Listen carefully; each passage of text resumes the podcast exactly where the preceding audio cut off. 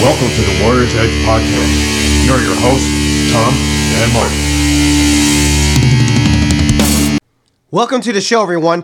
Here's an interview I did a while ago with a very special guest. Our guest is a legendary MMA champion, catch wrestler, professional wrestler, actor, entrepreneur, and all around badass. Welcome to the show, Josh, the War Master Barnett. Howdy. How you doing? Uh, just another sunny day in California. Yeah, man. I uh, I first wanted to right out the bat. I've been a fan of yours for a long time, uh, and man, you got your hands in a little everything. Some people are happy with just doing one career. You do a little everything. Um, but first, we have a mutual kind of love of metal, specifically death metal. Uh, I wanted right off the bat to warm things up. Like, just tell us like your your top five go to bands, whether it's getting ready for workout or just get you in the mood. Uh, specific death metal or just anything? Or any anything. Uh, well, you know what? It really just varies. It, it's uh, highly depends on my mood or uh, what I might be listening to at any particular given point in time. But I'd say that bands like Bolt Thrower, Watain, Yes. uh, Marduk, Goat and uh, Amon Amarth and Behemoth. Those are definitely ones that I can always count on. Uh, plus, there's always classics like Mercyful Fate, Iron Maiden, and Judas Priest, and Black Sabbath. Uh, there's just a real wealth of awesome music out there, and, and in fact, there, there's great music being made in extreme metal all the time. Uh, it is a genre which really hasn't stagnated. Uh, surprisingly, unlike uh, a lot of others, I would say probably jazz is, is in that same category. But then, if you really think about it, they have some some crossover in terms of the way the music is made and, and some of the ways that it's structured. So, I guess it's not really that surprising. Yeah, for sure. I mean, and that's the other thing I love. You know, going to like some of the uh, metal festivals. Uh, there's so many different layers of metal, and and what's nice is not like someone's uh, snobby about each. It's, they all just love it all, man. And yeah, I got to see uh, Amon Amarth live, and and just they bring bring every time. And actually, it kind of ties in too. Like originally, uh, you had a different uh, fight name or nickname, uh, but at some point it was War Master. And I thought it was a nice, interesting story because you just named the band uh, uh, in the beginning there. Can you go into how you went got into the title War Master? Uh, it was a nickname given to me by the band Bolt Thrower, and uh, it's the name of one of their albums, a song on that album. Uh, it's also a reference to Horus of the the Luna Wolves uh, from Warhammer Forty Thousand, and the, the one of the the Primarchs of the whole Space Marine mythos, uh, Horus, the War Master. So That's awesome, amazing, yeah, and befitting, man. It it definitely uh, uh, very befitting uh, to the overall fight vibe and, and introduce you out. Uh, that was the other thing is uh, just a quick origin story for people, so to speak. Uh, you're originally from uh, Seattle, Washington, correct? hmm From Ballard, a little little section that's really uh, well has had been a very um, I don't want to say isolated because it almost makes it seem like we're we're uh, like it's a it's a negative thing, but I felt felt it was a really positive aspect to have our own little alcove that had it was self-contained. That, that's a better way to put Okay. it. Yeah, uh, at least back when Ballard used to have more industry and, and more well-rounded aspects of production uh, and just um, uh, access to things like as simple as a, a paint uh, store or uh, um, uh, junkyards. Gotcha. Uh, interesting, man. Um, and that's the other great thing about the show is obviously we, everybody knows uh, you for your main works, of course. There's all these other uh, backlining things. I, I, thought it was interesting. You're also like really, really into uh, cinema and all aspects of, of filmmaking and movies. And th- is that right? It's true. Uh, I mean, I, I've always loved. Uh, I'm a I'm a lover of art overall, and I consider cinema to be um, you know a part of that that art culture.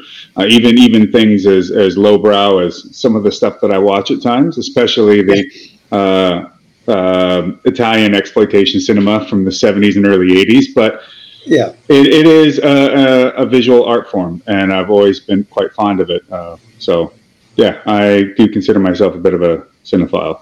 Yeah, there you go, man. Um, yeah, it's uh, it's amazing too. And at what point did you get a desire, interest uh, to get into specifically wrestling and, and think, you know combative style uh, things? You have an interesting kind of uh, childhood that kind of led you to that, correct?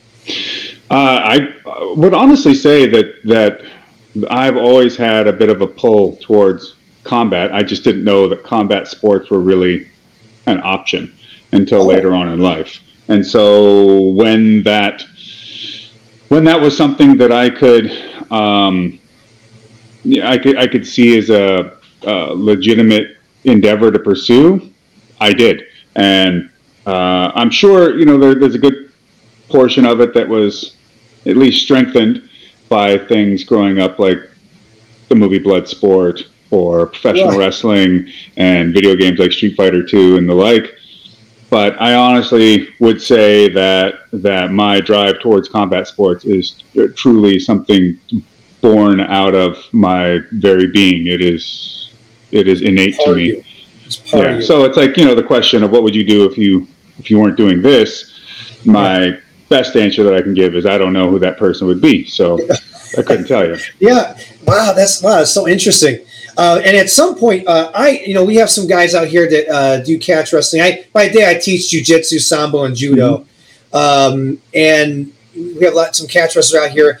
And I loved it. Uh, can you just like a real quick brief history for people that may not even know what that is? Uh, what catch as catch can's all about? Well, the, the phrase "catch as catch can" comes from Wigan, England. Uh, it is it is their term for basically get them any way you can uh, style of wrestling, which um would mean that there was uh, less restrictions in, in trying to acquire the submission or pinfall. And back then, um, they didn't have as many codified competitive uh, environments. Excuse me. So Yeah. essentially, what catch as catch can and catch wrestling was, that's just what professional wrestling was uh, in an era when it was actually done uh, 100% uh, shoot, as we say in the business, or for real. Um, Gotcha. so you know catch wrestling is is essentially one of the foundational aspects of all modern combat sports it is it, it was a huge sport around the world it would eventually uh, transform into what we know as professional wrestling now Yeah. but yeah. obviously there's still uh, a lot of uh, of the echoes from it amongst everything we do combat sports wise. I mean, you know, to be honest, you know, having weigh-ins Mhm. and open workouts and things like that is associated to the old professional wrestling endeavors, and that is Wow, okay. to have somebody show up in town, and of course, the, people are doing all these things for for money, for side bets, and all that. So doing a weigh-in lets you see the see the horse before it runs, so to speak. Same with the open workouts. Open workouts used to be you know, things to gather press, things to encourage interest and and or betting on that that that that that, athlete. That's interesting, and there's so much rich history too. I mean, I, I wish there was a, a you know a movie or a documentary, unless unless you know one. Uh, I mean, I would I would watch Uh. I mean, there's a documentary called "Catch the Hold Not Taken," but I think that that really mainly, much as I can remember, um, concentrates on what catch was in England. But um, Okay, you know, the information is out there, and there's even some places that that are um, that that talk about the Gracie Jiu Jitsu catch wrestling connection because it was yeah, that that that elder patriarch in the Gracie family who owned a carnival who was having professional catch wrestling matches, pro wrestling matches Wow. done in his carnival, which brought Mitsuo Maeda, who Yeah. competing under the pro wrestling name of Count Koma, who had competed in catches, catch can, and judo and jujitsu back in the era, then stayed and taught the elder Gracies, and then it went on down the line. Yeah, And so again, there's so much rich history to that. Like I, I talked to someone who was uh, uh, you know knows a lot of history of judo, and they're like even Kataguruma, uh, whoever's charged of putting the, the syllabus together, so to speak, was inspired by Western. I'm not sure it was a newspaper clipping or something, uh, but that was a, a catch wrestling uh, uh, maneuver originally. Yeah, wouldn't surprise me at all. And and you know, there's only so many ways at which you can bend uh, the human body or apply a choke. So, like Gotch says, we don't invent new moves; we just rediscover them. I have no doubt that regardless of whatever your formal background is, that the concepts are uh, you know, something that you could you could um, uh, apply and and then um, uh, what is the word I'm looking for here? That you, you could uh, adjust to, to fit into to however it was that you were competing. Amazing, and this was also amazing. I, I got a while ago. I got to see a clip uh, of you training with this guy specifically, uh, and that is Billy Robinson himself. Mm-hmm. Um, and, and, man, talk about a, a wealth of knowledge. It, it, the vibe I almost got too was like that oh, could have been, could have been just a whole branch of lost knowledge, unless it was kind of passed down to you and uh, uh, Erik Paulson uh, specifically. Hmm. You, well, I mean, Erik is a, is a massive wealth of knowledge from, yeah. uh, you know, he's really, not only is he uh, an autodidact when it comes to martial arts, but um, he, he's just uh, somebody who that stuff just doesn't leave his brain. Yeah. Um, so all his time spent under Guru Dan and under Yorinaga Nakamura and everyone yes. he's come across. I mean, even from students, I mean, there's things he picked up from me and, and God knows there's a lot I picked up from him. So yeah. it's just, uh, you know, nice to know that there's a repository of such m- martial arts knowledge walking walking around the earth right now. Yeah. And as for you know Billy, I met him when I was living in Japan and trained under him oh. uh, probably for like five years, uh, wow. while mainly in Japan and going back and forth with Pride. So, um, I mean, there's times I I pretty much all my fights in Japan. I if they were in Tokyo, I did all my finish prep at the Snake Pit in in oh. Koenji and Billy would be there.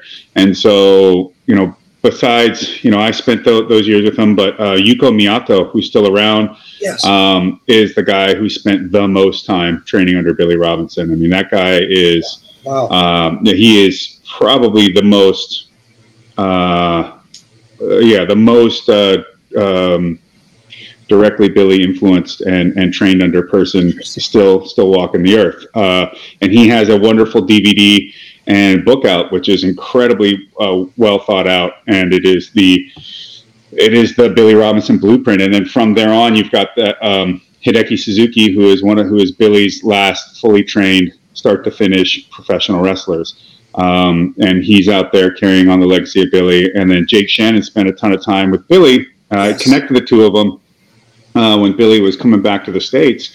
And Jake uh, spent that time not just uh, training under Billy and, and, learning his craft, but uh, creating the opportunity for others with uh, the seminar circuits that he put together, and you know helped keep Billy going.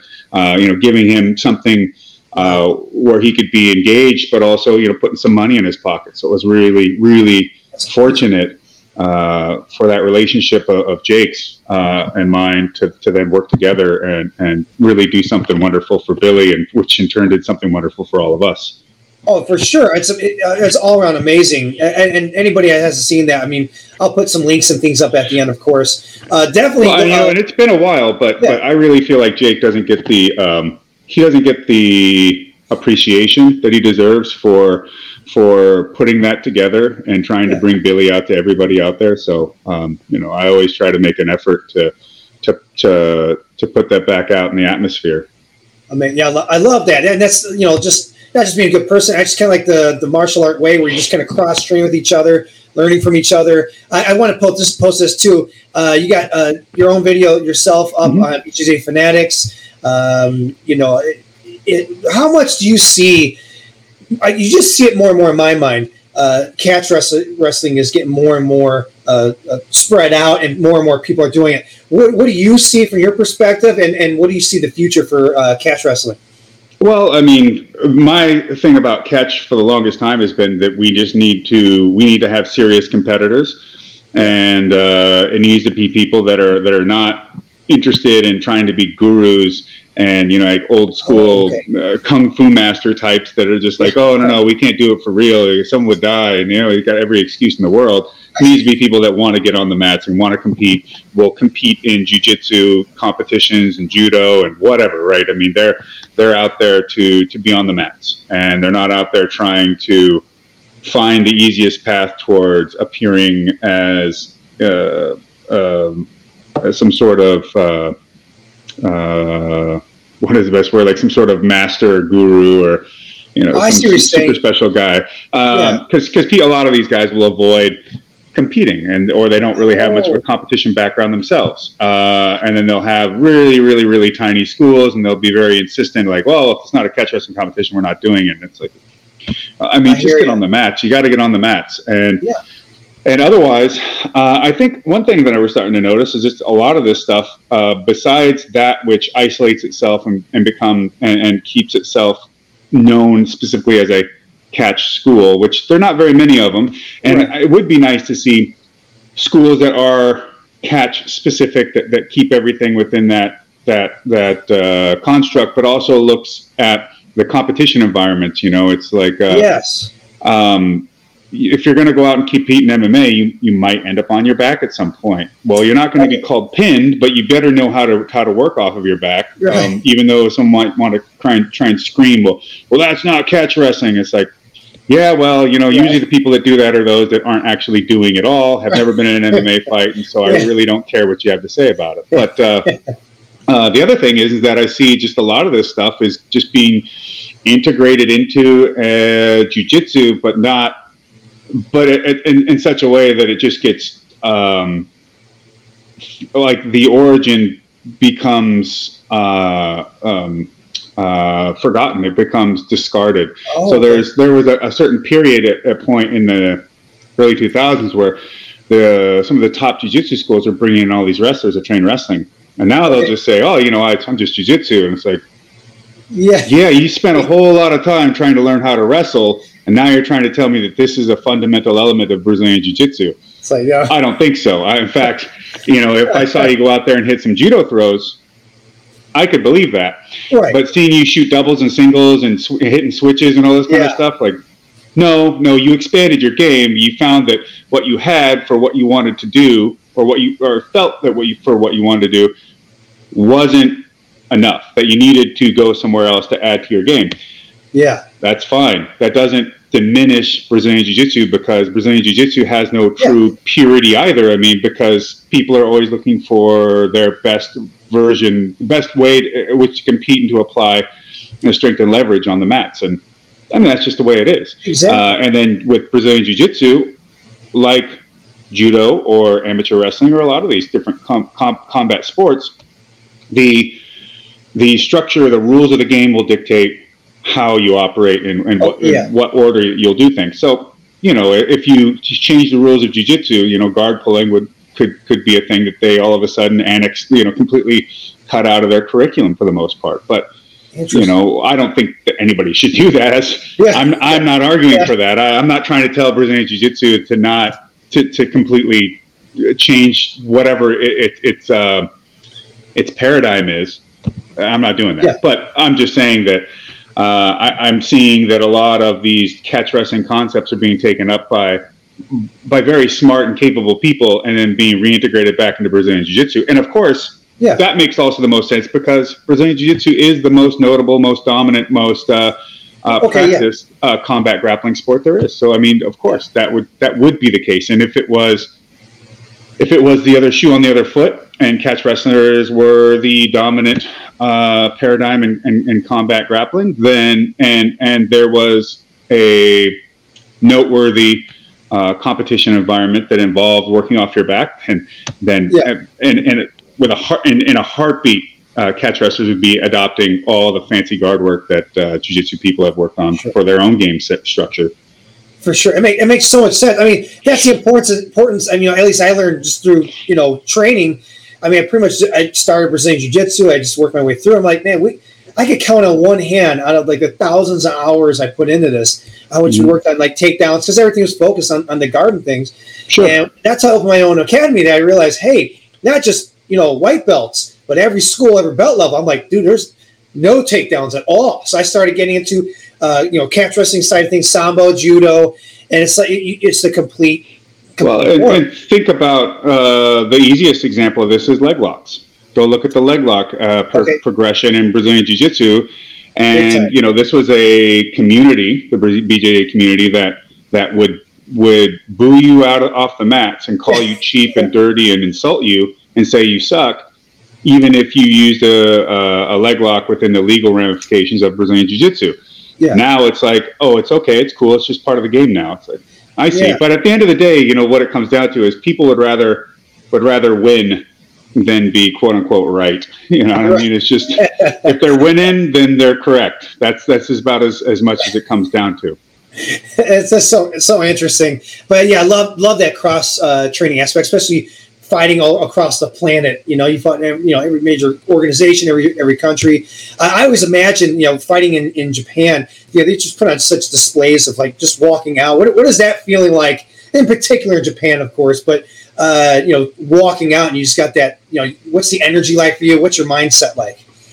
Uh, I I love fighting in Japan, and I don't. I can't think of any other place I've been to that that rivals the the feeling and the passion of being there. And I feel like Japan has the like they've done the best job of of keeping it sport and spectacle all at the same time. Okay, oh, great point. Yeah, yeah, that, they, they really have. Um, and there's a, another uh, amazing thing I want to bring up here. Uh, being uh, what, whatever side you want to go on with this, guys, being the first youngest uh, UFC champion. This was an amazing fight. Um, you know, getting a, a, a, not only the fight with him, but a win over Randy Couture. That's no small feat. Uh, what was what was your experience like in that fight? Uh, you know, it was a little confusing, and well, not confusing, but I was a bit surprised as I expected him to stand up with me a lot more. Uh, since even his previous like uh, three or four fights, there was a lot of stand up work, and I he didn't stand up with me at all. he, he decided to take me down each time, and so that was like, oh, okay, all, all right then. But at the end of the day, um, I just remember being uh, even working from my back and just seeing that things were moving further and further in my direction and that he was starting to get frustrated to the point that at some point he couldn't think anything else to do but try and pass my guard, which he normally wouldn't do in most of his MMA fights. He would just be content to stay uh, in the guard and chip away. As soon as that happened, I mean, it all went downhill from there. But um, it was it was really a great experience, also because you know we had trained together before. I had helped him prep for Pedro Rizzo, and I, there was nothing personal with Randy, and in fact, uh, that when he first came onto the scene, I was a big fan. Uh, he was representing Washington State, and uh, so seeing a, a, wrestler and a Washington State wrestler at that out there winning UFC titles, it was awesome. Uh, all around, all around amazing. Yeah, it's uh, it, it, that's another thing I wanted to talk about. You, just your fighting style in general. Of course, we talk at length at catch wrestling. You have kickboxing background. You you cross train, but you had this amazing uh, style to you where it's just the guy when you're fighting him and, and you you really start to take over. The guy's just just physically drained, beaten down. Um, whether just you lean that pressure on. I mean, what is your kind of fight philosophy? Uh, well, coming from a wrestling background, I mean, some of it is is be in better shape than your opponent and push their conditioning and see what they got. The other thing I would say, maybe, perhaps the the greatest thing is just like uh, I have a a very keen nose for blood in the water. So as soon as I I pick up on on a couple drops falling in the ocean, I'm all over it like a shark, and and that's it, it usually there's a uh, as soon as it, the fight turns a corner in my direction or, or in a in a way that is it is that's a, um, easily observable like it's pretty much done at that point like the fight just goes absolutely downhill and it's over so uh, I attribute that to just me being able to pick up on those little those little um, expressions of of weakness right that, that vulnerability and I just tear it open go for it. And, and I want to bring this in too because uh, I love that they're bringing this back. And it was uh, bare knuckles. Uh, mm. Love that this is back. What old, what's old becomes new, I suppose, is a good way to word it. And uh, this had that same kind of vibe, man. Like he, it was a good fight, and then it just started really wearing, um, like against uh, against the cage, uh, wearing him down with these like really close shots. It wasn't like really loaded up shots. That really, uh, when, when did you, you you got that blood in the water, of course, going on here. Uh, what was what's kind of like your game plan in, in a fight like this? Uh, to be accurate, to not get hit with any crazy haymakers, to keep your guard and your defense working, and, and hit that jab as much as possible. And then when when when I'm able to use my my clinching skills in this environment yeah. to do so. Although, you know, it might have actually been better for me to fight more at distance uh, because I got hit more inside than I right. than I did at distance. So you know, who knows? But to me, fighting in this uh, environment and uh, on this whole event was reminding me of why I got into this in the first place. It felt like I was an adventure again. That you're in a yeah. in a movie or a video game and you're traveling across the world to go fight some, you know, uh, wild you know, maniac of a guy and, and, and bare knuckle, and it just felt it felt like the point of all of this to tell mean, a good story at the end of the day. Yeah, oh, for sure. Um, and I want to put this in, and, and in post, I'm going to feel like it's worthy of like a, a triple effect. Uh, when you got to fight here in Pancrase with Yuki Kondo, mm-hmm. uh, that just that beautiful suplex. And I'm again, I'm going to put this boom, boom, three shots of this. Because it was so well, well lit. Um, you know, what was it like getting uh, into this match for you? Any, any behind the scenes thoughts here? Uh, it was a lot like a lot of things in my life, and that is I I get an idea in my head, and I just think about okay, well, how, what do I, what does it take to make it happen? So I wanted to fight for the King of Pancrase title, and I made the argument that I'd already beaten their one of their their title holders, who was the title holder at the time, yeah. Tim Schilt. So therefore, I deserved to get a, ch- a chance at the belt, and so I I just figured out a way to try and get in touch with them and put it out in the atmosphere, and it, it, they took up on it. And you wow. know, say, well, okay, well, you're going to fight Yuki Kondo, and I said, well, oh, the guy that flying kneed Frank Shamrock and knocked him out of the ring, like, not a joke. Also, a guy who has beaten Semmy Schilt before as well, and. Uh, you know, I went in there as a representative of New Japan Pro Wrestling, and another point was to really um, carry that flag of professional wrestling high and to show that professional wrestling is a, a legitimate combat sport um, and to get people in the wrestling world to to remind them of, of our roots you know where we come from. And so nice. it was a it was, I mean also uh, Matt Hume or my original coach was in the first King of Pancrase tournament. And he lost to Minoru Suzuki. Uh, so to come back around 10 years later and now fight for the King of Pancrase belt and win it. It, it felt like you're kind of a bit of a full circle event there um, from where I started out as an MMA fighter myself, and so there was a lot of things that went into that bout. And and yeah, I, I hit a rolling German suplex on him, and I remember after the second one, I was like, man, that was a that was a pretty high one. He went, he, I know he went yeah. knees overhead. Oh yeah, and.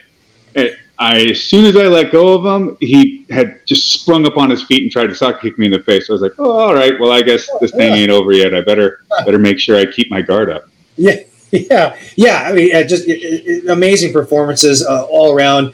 Um, this I thought was amazing too, and I love the other other aspect of of wrestling in general. You see it throughout any grappler, really. I mean, even uh, uh, Masahiko Kimura uh, he he went branched off into more like mm-hmm. uh, entertainment side of things, of course. Uh, and this this is absolutely amazing. And um, you know, speaking of uh, a name you just dropped there, uh, you know, what kind of brought this about? And I do want to post. There's an event coming up, guys. Uh, a, a rescheduled from last year from all the craziness, and we got that coming up. man, what came? How did this come about, and how did you get involved and, and brought it up?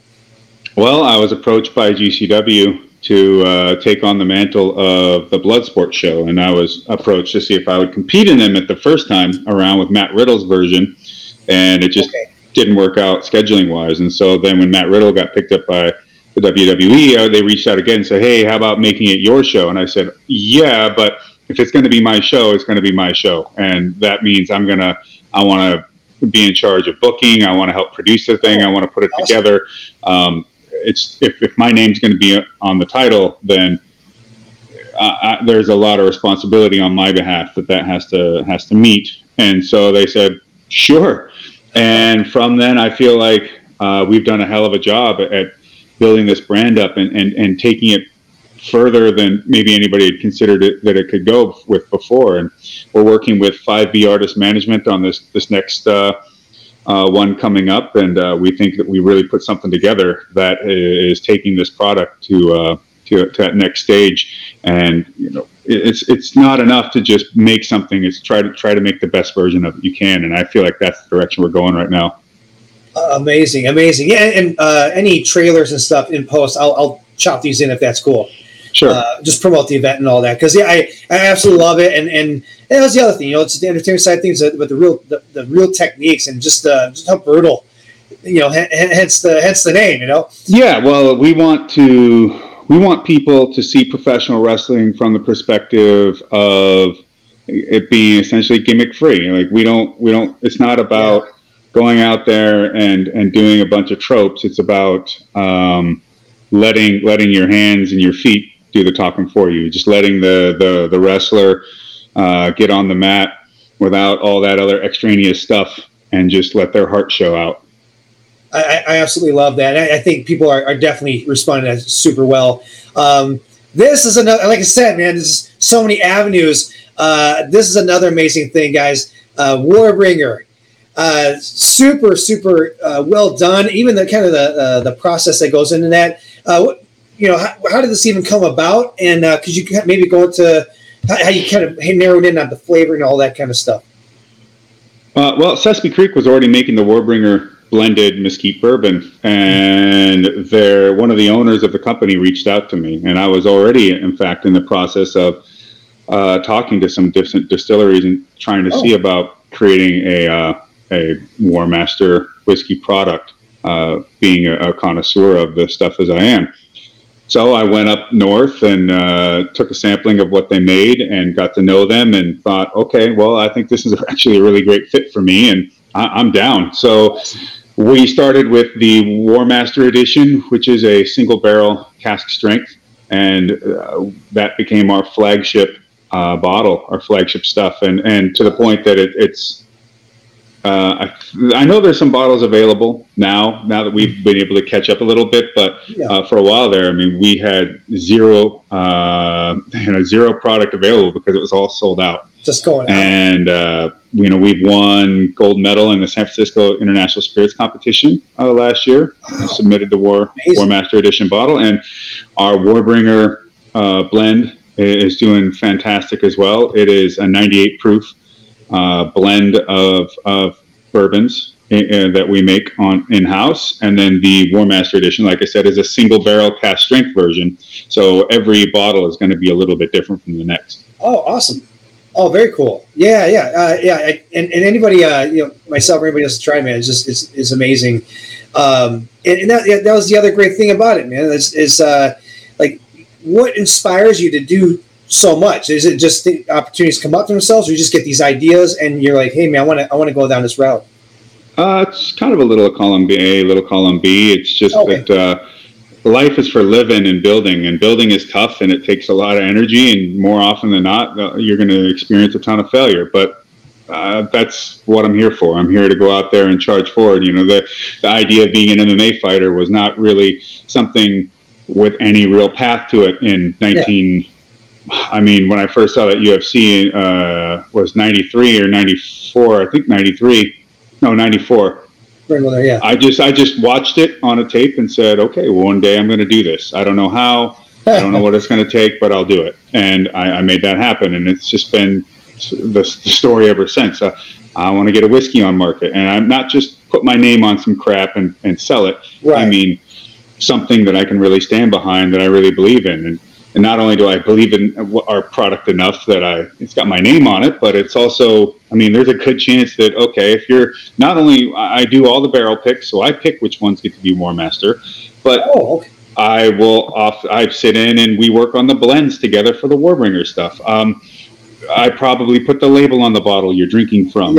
um, I may have run the distillation runs that you're drinking. Wow. I uh, have made I milled the grain. I'm a part of the process. You know, I'm the I'm an That's assistant awesome. distiller up at uh, Sesame Creek, and I didn't ever expect to to to be that involved. But when I do something, I do it like I mean it, and by being a part of the process, you know, it gives you a little bit more pride in in the whole thing. But also, I think it, it gives you better perspective on what your product is, what's important about it, and, right. and how by knowing how it's made, it, it, helps you to be better at not just selling the thing, but but knowing what it needs and and how to better um, how to be better at uh, approaching the business itself.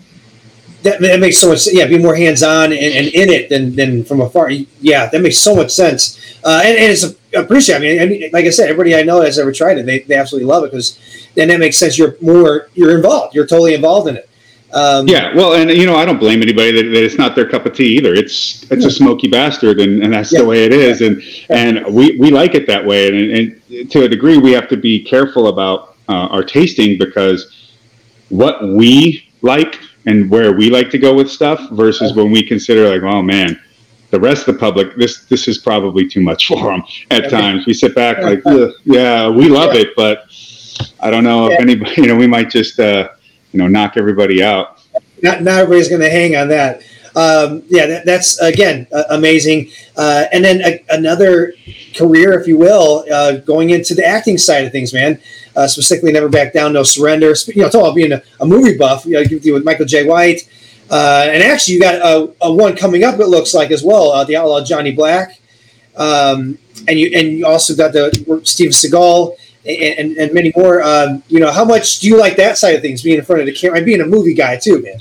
It's been amazing. I love uh, I love being on set and being a part of the process. It's and and you know I, I didn't look at acting as as something where I was going to try and go out there and win an Academy Award or anything like that. And uh, nothing against those that want to. I just yeah. love being involved in film. And perhaps, you know, uh, I at best will only fill a niche, but I'm okay with that because there's a lot of people that have had careers of that way, of that nature, that are people involved in some of my most loved movies of all time.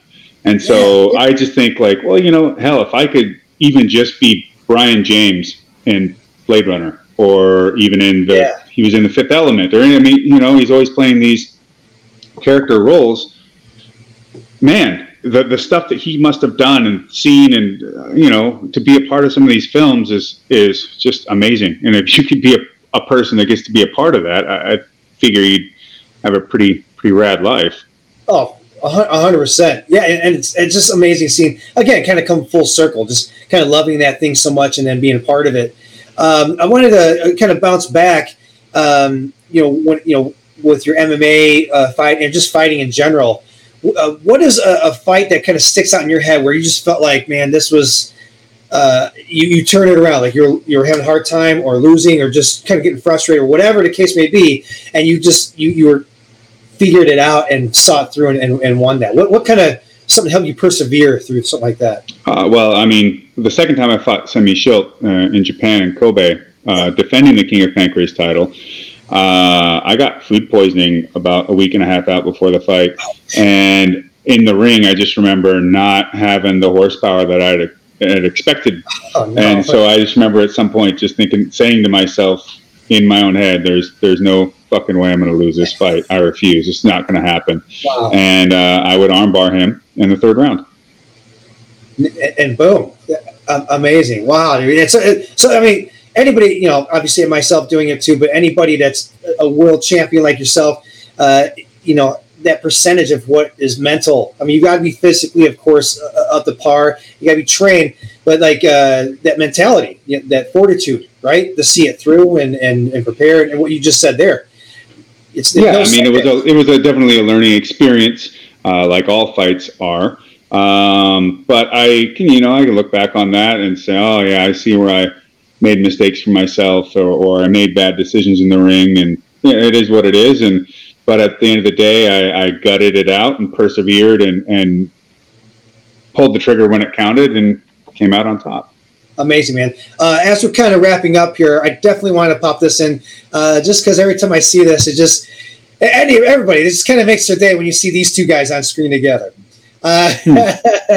uh, he's seen Bas Rutten, a legend in his own right uh, in many ways. What, what's it like hanging with that guy? I'm sure you, you have any uh, uh, amazing stories, especially over in Japan there. Uh, you know, not know as much uh, from Japan per se. Although oh. uh, the first time I ever spoke to to Bas was via email on on uh, when I was 19 years old. He emailed me because and said, "Oh, that was awesome." Because I had a GIF of him hitting Yanagisawa and Pancrase on my old website I built when I was a kid, and we got to talking that way. Um, and so I've known Bas Rutten for ever since almost, and uh, working with him on um, Inside MMA was a great experience. Man, we had a lot of chemistry. It was super easy for us to get it done.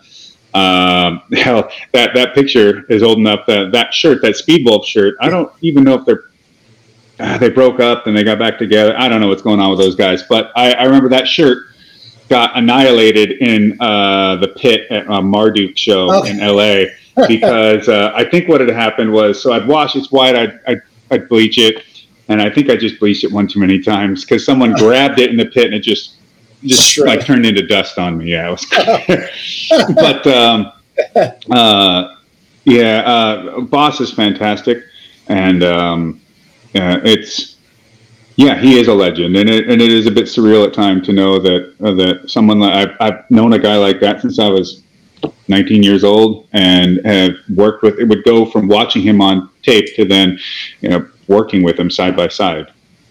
That that's that's just amazing. Uh, and, and kind of closing, like, what, what would you say of just out the whole spiel? Because you're always working on more stuff. Uh, what would you say is like your proudest thing about your your whole career? What what kind of in the forefront of your mind for that? Mm.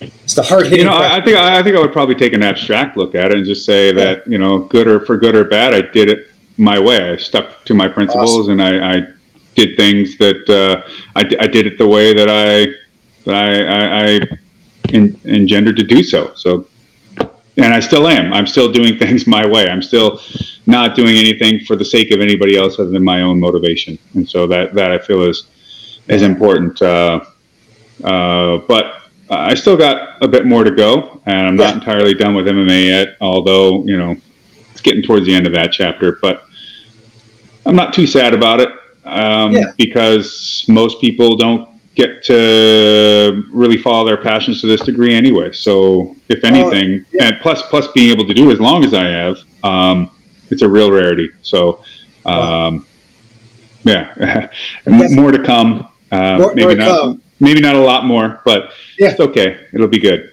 And, and the, just a last uh, on that little uh, vein there, um, I always wanted to ask. Uh, I, I, there's a name that comes to mind just following you for 30 years, but is there any uh, one or two fighters? Is there any fighter you've always wanted to fight that you haven't fought yet? Oh. Well, well, yeah. I mean, uh, I mean, there's something like I always wanted to have a rematch with Nogueira. I want a rematch with uh, with Daniel Cormier. But uh, if we're really going into this territory, I'd say yeah. that someone I would have loved to have fought and never got the chance to fight them. Um, you know, Volk Han from Rings, that would have been awesome. Yes. That would have been so cool. And and like Alexander Karelin, my my wrestling hero. Oh yeah. Oh man. but I mean, he's not a fighter per se, and I don't know. It's just it's just a it's a kid talking. Yeah. you always got to have that kid side of you, though, man. Um, yeah, that, that that's amazing. And and then pretty much uh, last thing here is, uh, uh, I mean, you were involved in so much. We just kind of said a couple things that you're still working on and coming up here. Uh, you know, in your mind, what are kind of uh, future plans that you have? Uh, well, the biggest Virtue plans is this Bloodsport four and five yeah. that we uh, will have. Uh, February February thirteenth will be Bloodsport four. Bloodsport five will be the twentieth.